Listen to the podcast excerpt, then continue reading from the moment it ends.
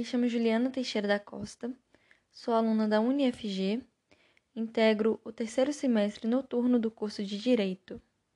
Sob a orientação do professor Guilherme Alcântara, responsável pela matéria de Direito Internacional, irei articular sobre a Organização das Nações Unidas, a ONU, e a sua importância para o direito internacional.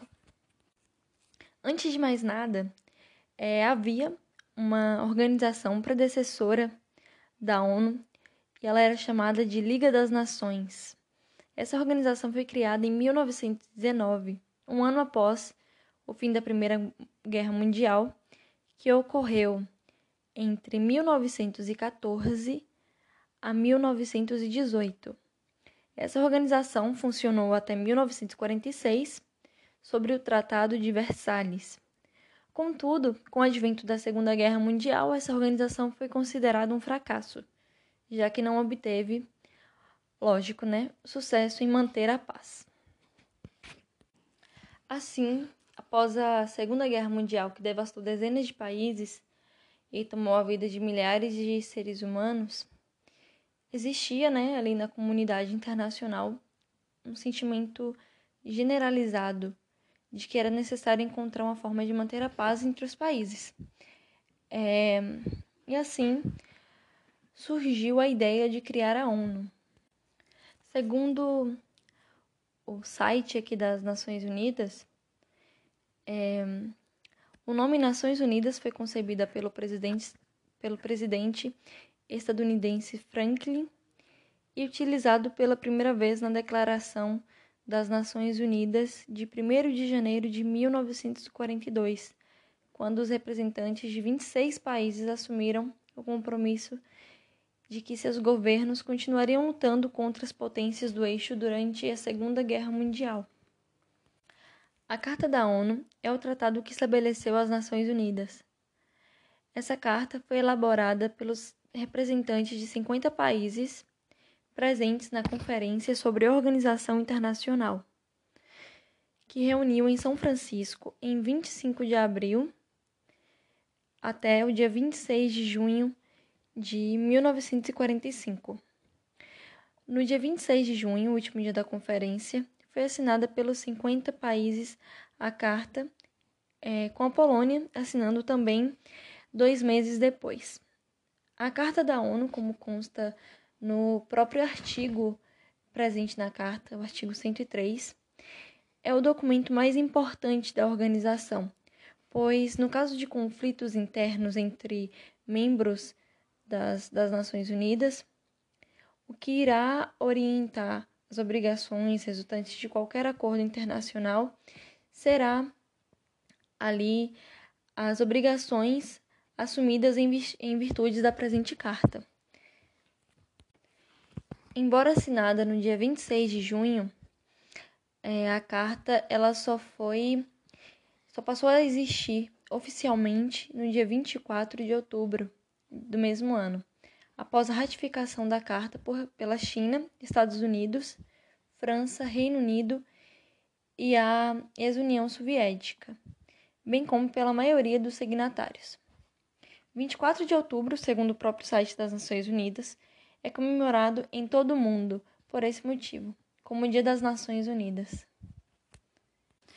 No preâmbulo da carta, nós vemos aqui o interesse é, expresso em preservar gerações futuras do flagelo da guerra. É, também é falado sobre a preservação e a reafirmação dos direitos fundamentais do homem isso incluindo a sua dignidade é, como pessoa humana, também a igualdade de direitos dos homens e das mulheres, assim como das nações grandes e pequenas. Também é, é objetivo estabelecer condições necessárias à manutenção da justiça e do respeito das obrigações decorrentes de tratados e de outras fontes do direito internacional e também promover o progresso social e as melhores condições de vida dentro do conceito mais amplo de liberdade.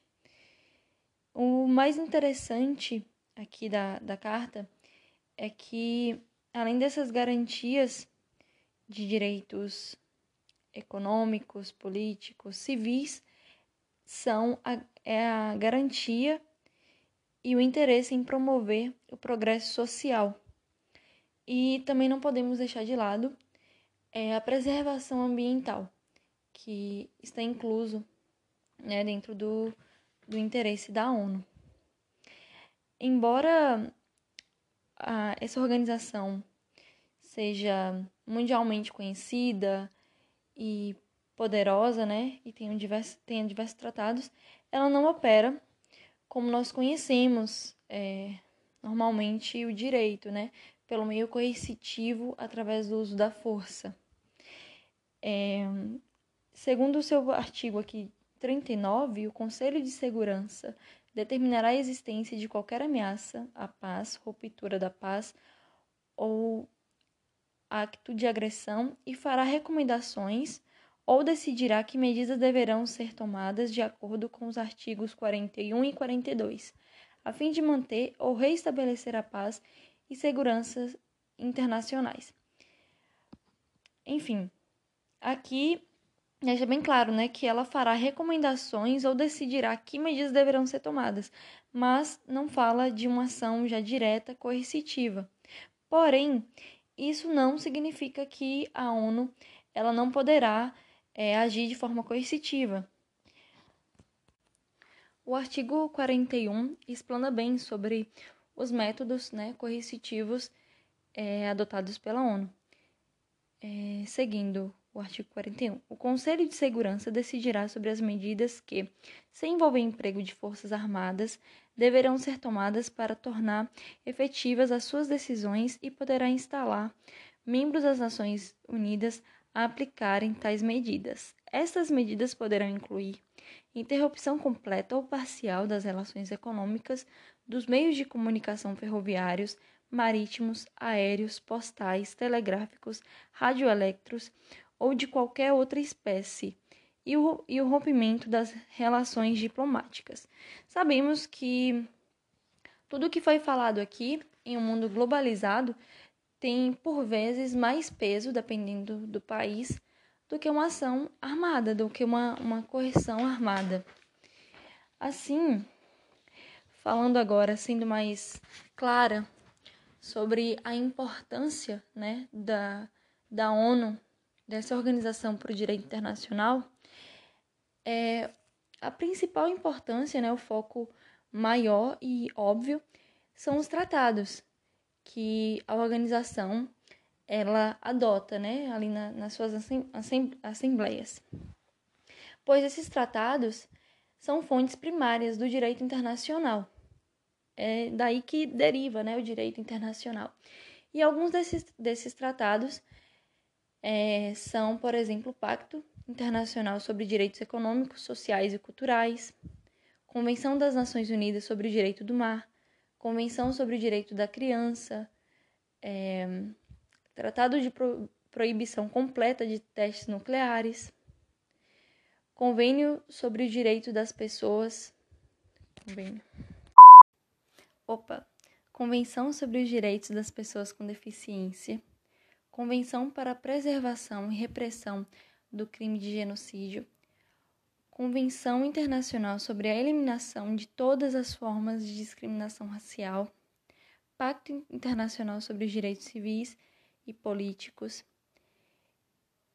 enfim, entre outros. E todos esses tratados são é matéria de direito internacional, é fonte do direito internacional. E é o que garante, muitas vezes, que é, legisladores, que pessoas, é, governos de diversos países não cometam é, as mesmas atrocidades cometidas no passado. Isso não quer dizer que não aconteça, que ainda não aconteça, mas garante uma saída, garante direitos é, ao povo, às nações. Então, por isso, é de extrema importância, não só para o direito internacional, mas para o direito como um todo, para a democracia como um todo. Obrigada.